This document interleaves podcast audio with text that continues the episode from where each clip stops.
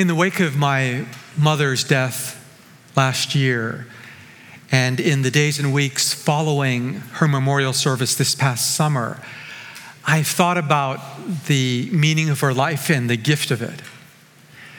And from this vantage point, it strikes me that what matters to me most about her wasn't where she went to school or the kind of work she did in England or something that you could write on a resume. What matters to me most about her is who she was, the kind of person she had become. At her memorial service here this summer, one of my sisters stood in this space and she remembered how, as an immigrant family here in Canada, here in Metro Vancouver, our dishes were a mix of unmatched plasticware picked up at, gro- at um, garage sales. I was going to say grocery stores, but uh, uh, I meant to say garage sales. And one day when we were living in Surrey, a large box arrived from Japan, a gift from one of our grandparents. We opened it up, and inside were gold plated, fine bone china dishes. Wow, that's what we thought as well. And my mom thought that we might as well just use them for everyday use, enjoy them. And my sister recounted how our youngest sister, Hannah, who was very small and little at the time, was helping with the dishes. And so she had hopped up and was standing on the kitchen counter. She stumbled and fell, and as she was falling, she grabbed one of the shelves with all those gold plated dishes on them, pulled it down, and all of those gold plated dishes smashed into countless pieces on the floor. My mom, first of all, turned to our youngest sister Hannah and made sure she was okay. Then she looked at all those broken uh, dishes and said, You know, it's okay. They were going to break anyway. It's okay. They were going to break anyway. For my mom, people mattered more than expensive, beautiful things. The great gift of her life was who she was. At the memorial service, um, I also gave some remarks, and I didn't have any notes with me, and so I was going to say something, but it just sort of slipped my mind, and so I'll say what I was going to say there here. Uh, I recalled how when I was in high school, looking at potential universities, and then some years later, looking at potential graduate schools, there were a couple of prestigious possible schools in the mix. And I recall talking to my mom about them and, and seeking her counsel. And she said, Don't pick a school just because it's really prestigious. Choose a school that you feel will best prepare you for God's call upon your life. Now, my mom was a graduate of an Ivy League school. She understood the value of an education. She said, Look, if you go to a school that's really well known, it'll open doors. That's a good thing. But if you begin to rely on your association with a famous institution instead of God, that will be a disaster. My mom had a way of clarifying what was most important, of elevating my vision. The great gift of her life was who she was, who she had become. Gabor Mate is a Vancouver based physician and a best selling author. In a talk that he gave, he closed by quoting the Vietnamese Zen master Thich Nhat Hanh, who said, The greatest gift that we can give our children is the gift of our own happiness. What he meant was the greatest gift we can give our kids or those around us, those we are close to, is the gift of our inner well being, the gift of our peace and joy, the gift of who we are becoming. The greatest gift we can give others is who we are. The greatest gift that we can give our Creator is who we are becoming. As Craig mentioned, we're in a series right now on our vision. And as I mentioned last week, when I was a new pastor here back in 96, and someone would approach me and ask me, What's the vision of the church? I would spontaneously respond by saying, Our vision is to simply be a place where people of all different backgrounds can discover or rediscover Christ. To be a community of healing for the broken. We're all broken in some way, no matter how good we look on the outside. And then to be a place, a mission sending base that brings Christ's compassion and justice to our world. And today we're going to be focusing on the part of our vision where we feel called to serve as a community of healing, or as we like to say, a community of spiritual transformation as we encounter the living Christ. The Apostle Paul also had this vision for his life in the communities that he was connected to. In Philippians 3:10, Paul writes these words: I want to know Christ Yes, to know the power of his resurrection and participation in his sufferings, becoming like him in his death, and so somehow attaining to the resurrection from the dead. Let's pray for a moment. Spirit of the living God, we pray that you would speak to us through these words, through scripture, that we might be changed. In Christ's name, amen. As we look at this passage, we see that Paul really wants to know Christ. And not just in some kind of theoretical academic way, but he wants to know Christ personally. He says, I want to know Christ and the power of his resurrection, by which he means he wants to know Christ's life power that will create new life, new character in Paul himself. And, and when Paul dies, he trusts that one day Christ will somehow literally raise him from the dead. And then Paul says in, in words that sound crazy to us, I also want to participate in his suffering. We'll explore how suffering can be a means of our transformation a little later in the message.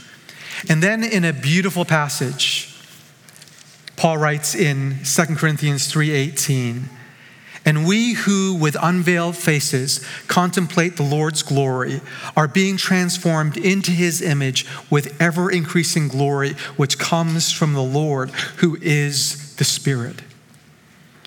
And so the Apostle Paul has this vision of looking to Christ, of us looking to Christ and being transformed into his likeness with, yes, ever increasing glory. For the Apostle Paul, his relationship with Christ wasn't some little side interest, but it was truly front and center in his life. He wanted his friendship with Jesus Christ to completely transform him. The Apostle Paul had a great education, as you may know. He had a very prestigious role in his society as a Pharisee, as an expert in the law, in a world where the law, especially God's law, really mattered to people.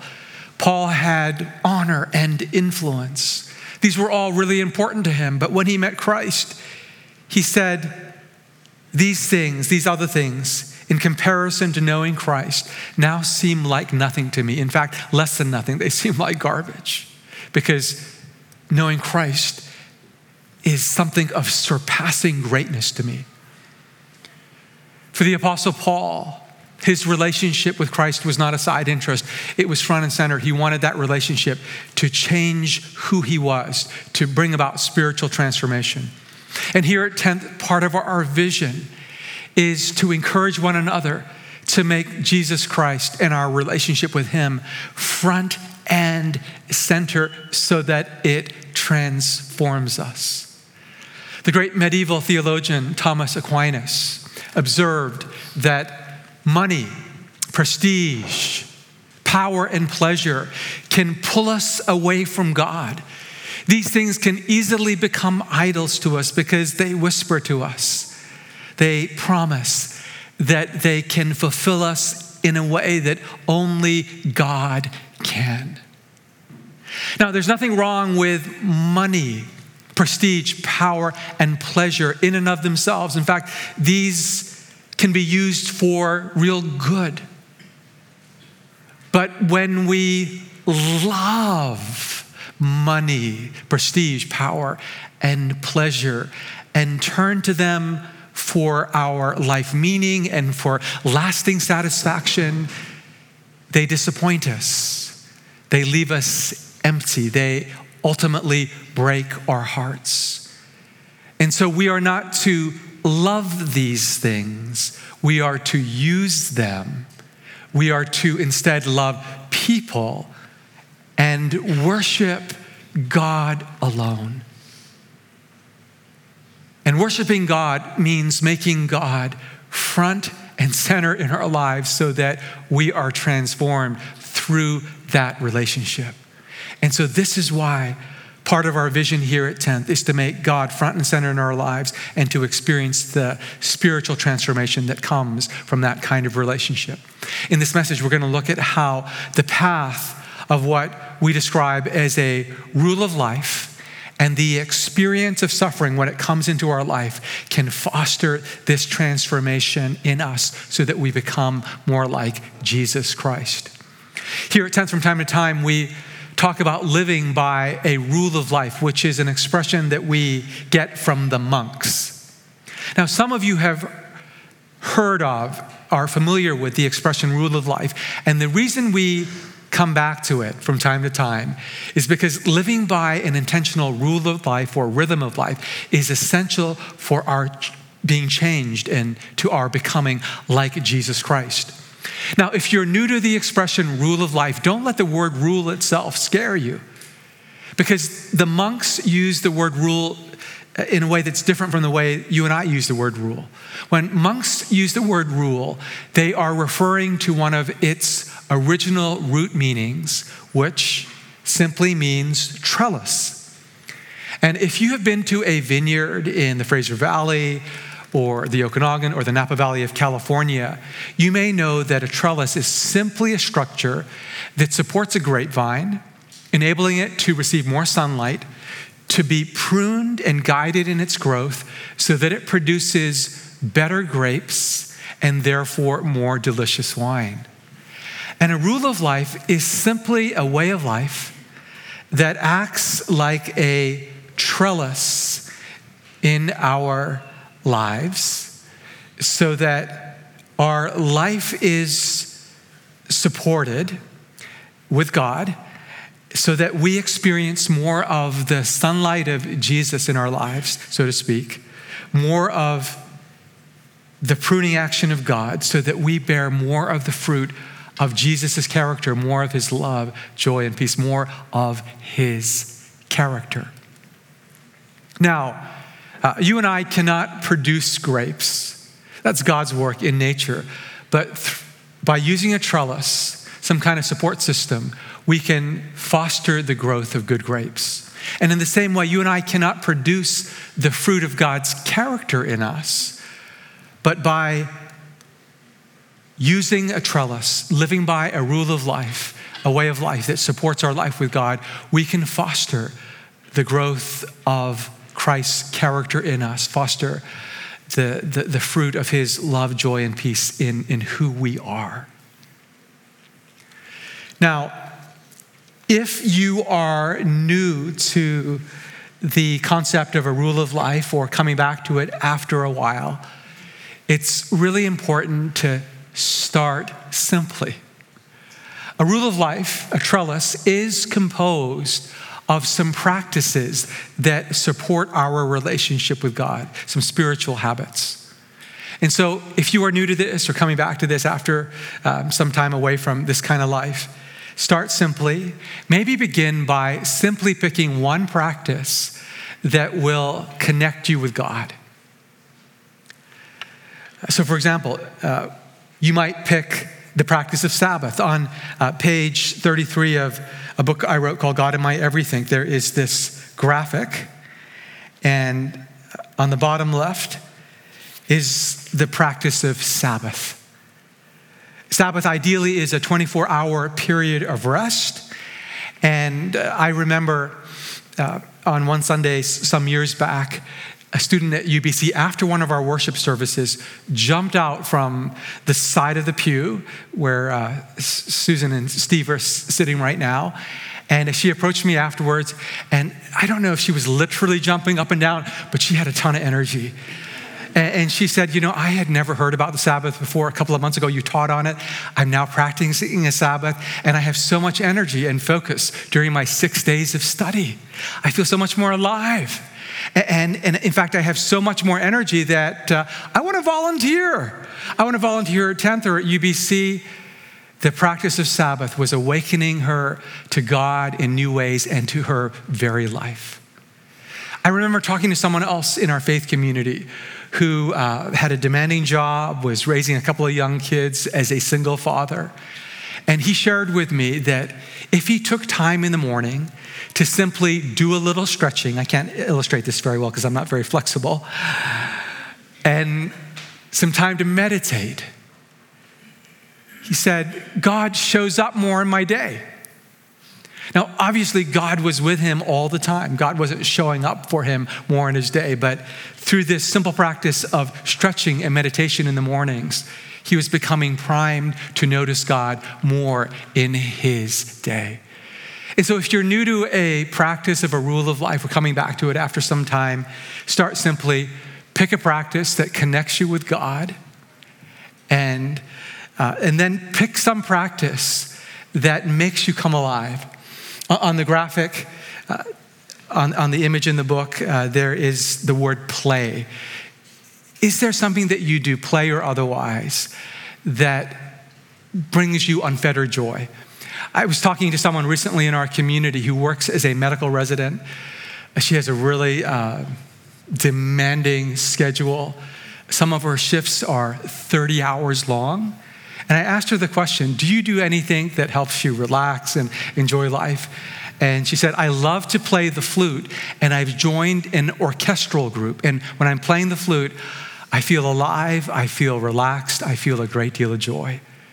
And so again, if you're new to a rule, coming back to it, start with a practice that lifts you to God. In time, pick another practice that makes you come alive. Hopefully, those practices synergize as you are connected to God. Hopefully, that makes you feel alive. As you engage in something that makes you feel alive, hopefully, that makes you feel more connected to God. And then, third, pick a practice in time that connects you to other people in relationship or through service. It's almost impossible, if not impossible, for us to really grow into Christ likeness if we try to do it all by ourselves. You know, some of you may be looking at me and, and assuming, uh, isn't it your job to grow? Isn't it your job to grow? I, yeah, I, I, I don't think of it exactly that way, but maybe in part. I can't grow uh, without walking alongside someone.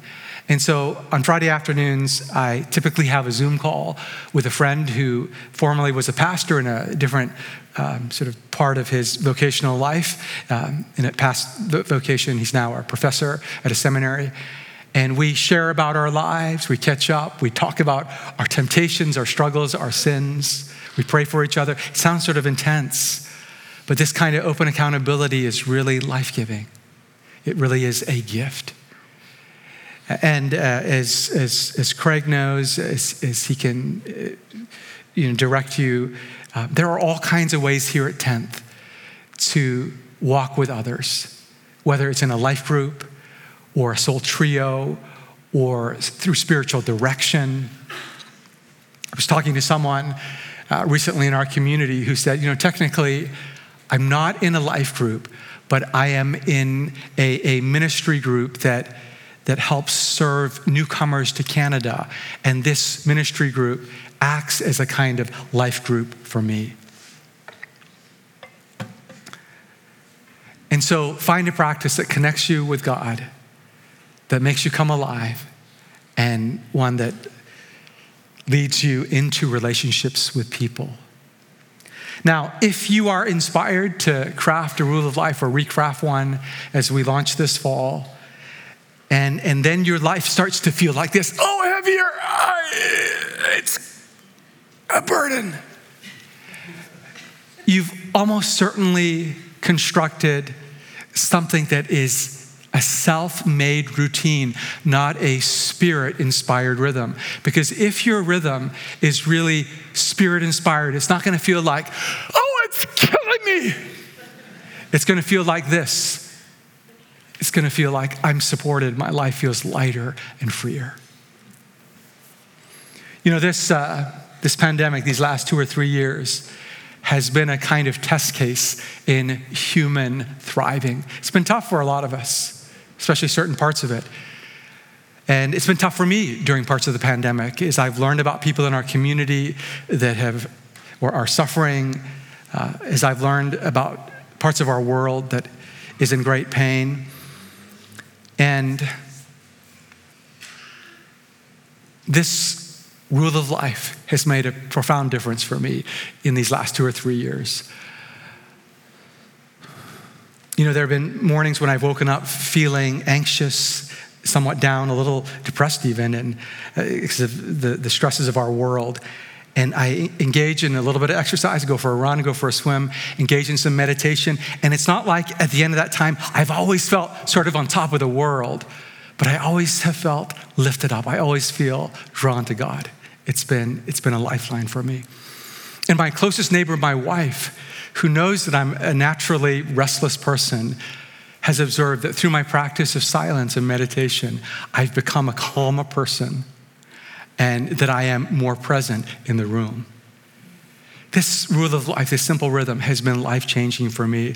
I know that many of you have read uh, God in My Everything, but if you haven't and you'd like to craft a rule of life uh, for this fall, uh, for the coming year, um, pick one up afterwards. Uh, all the proceeds, the net proceeds from sales, uh, supports missions that work with vulnerable children. I don't receive a penny, but if you can't afford the um, the discounted price. Just pick up a copy, take it as a gift from me. I've set aside some of my own money to be able to gift the book to others. So, one path of transformation is by living by an intentional rule of life. Another path of transformation is the one of suffering. The Apostle Paul incredibly says, I not only want to know Christ, but I want to participate in his suffering. I want to know Christ and the power of his resurrection and the fellowship of his suffering. That sounds so crazy, so counterintuitive, so counterhuman. What does he mean by this? The Apostle Paul would have thought that was crazy at one point in his life, too. But he had suffered a lot during his lifetime. He was beaten for telling people about Jesus, he was imprisoned. He also suffered from this thing that he described in 2 Corinthians 12 as a thorn in his flesh. We don't know exactly what that thorn was, but some scholars speculate that it might have been an ailment in his eyes that not only compromised his vision, but generated real pain for him. And so the Apostle Paul prayed not once, twice, but three times God, please take this thorn in my flesh away from me. Please heal me of this suffering. And God three times said no. God said, My grace is sufficient for you. My power is made perfect in your weakness. And so when Paul learned this, he had a change of heart and he said, I will then rejoice in my suffering because when I am weak, then I am strong in God. Don't mishear me, don't misunderstand me. I am not encouraging you to go looking for suffering. I am not encouraging that. Don't go looking for suffering because suffering eventually will find you. And if you're in a situation where you're facing down suffering and you cannot easily avoid it, Face it with the grace of God, which is sufficient for you. Face it with the power of God, which can be perfected in this difficult circumstance. And know that God is causing all things, according to Romans 8:28, to work together for your good, meaning, according to the text, you're being conformed into the very image of Christ. My colleague Jade at our East Van site sometimes leads the connection dinners that Craig leads here and will lead today. And he sometimes has people great, break up into twos and has them talk about the most transformative experience of their lives and then comes back into the larger circle and says, Does anyone want to share? And he's astonished at how many people say the most transformative experience of my life was this painful experience. There's someone in our faith community who faced a life threatening illness, which is now in remission. God had, for a long time, been front and center in his life, but I noticed that as he faced this illness, in his vulnerability, he became even more alive to God. His family was more precious to him, and he cherished the gift of his life even more. With God in his suffering, it transformed him and made him more like Christ.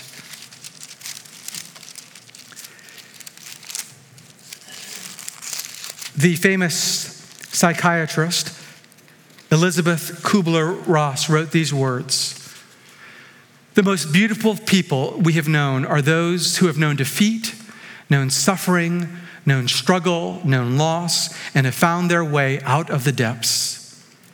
These persons have an appreciation, a sensitivity, an understanding of life that fills them with compassion, gentleness, and a deep, loving concern. Beautiful people do not just happen. Beautiful people do not just happen. And if you want to become a beautiful person, because of Christ's presence in your life. Live by an intentional rule or rhythm of life that connects you more closely to Him. And should suffering come into your life, allow that suffering by the grace of God to make you more like Him. I began this message by recalling the passing of my own mother. And in the wake of her passing, it struck me that insofar as my immediate family is concerned, there is no generation ahead of us. My dad has gone on to be with the Lord in 2015, now my mom. And so my siblings are now the, the next row up.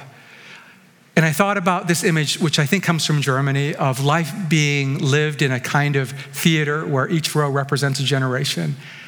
And in our family, my parents' generation, my parents, have, in a manner of speaking, stood up in the theater and walked out as they've passed on. And so now my siblings and I are next up. It's our turn next, whenever that may be. It's a sobering thought, but it also clarifies what is most important in life. And what is most important in life is not where we went to school. It's not our prestige. It's not our power. It's not our influence. But it's who we are and who we are becoming by the grace of God. That's the greatest gift we offer those around us. And who we are and who we are becoming is the greatest gift we offer to God. And so, if you believe that to be true and want to experience transformation, don't make God and your relationship with Jesus a side interest in your life. Make your relationship with God front and center. Let everything else fall away, in a manner of speaking. Make God front and center. And then say with the Apostle Paul, make his words your vision, which is the vision of our church, which happens to be the vision of our church. And say in your heart, I want to know Christ. I want to know Christ and the power of his resurrection and the fellowship of his suffering, so that somehow I become like him in his death so as to somehow attain resurrection from the dead. So that I become a person like Christ of ever increasing glory. Let's pray together.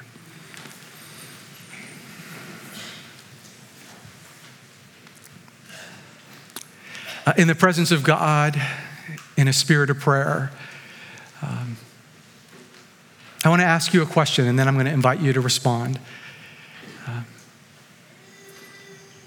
Is Jesus Christ and your relationship with Him front and center? And if not, would you like to make your relationship with Him front and center so that it transforms your life? And if your answer is yes, or if you would like to reaffirm that Christ is the most central person in your life. In a moment, I'm going to invite you to simply raise your hand. I'm not going to embarrass you, but I'm going to invite you to raise your hand as an outward indicator to yourself and to God that you want your relationship to be transformative, your relationship with God to be transformative and the central thing in your life. So take a moment to consider that. And without any pressure, let me invite you, if it's your desire to make Christ front and center in your life, to simply raise your hand. Just go ahead right now, wherever you are. And if you're online and if you're not driving, you can do the same. You can join me. Just keep your eyes open if you're happen to be driving. Right, you can put your hands down. And then perhaps you would want to pray by your Spirit. Give me the wisdom and the courage to craft a simple rhythm or rule of life that supports my life with you so that I become like you. And should suffering come into my life, may your grace be sufficient for me so that I will be able to say, so that I can say, when I am weak, then I am strong. So that I can say, your power is perfected in my weakness. May it be so for each of us. In the name of the Father, the Son, and the Holy Spirit. Amen.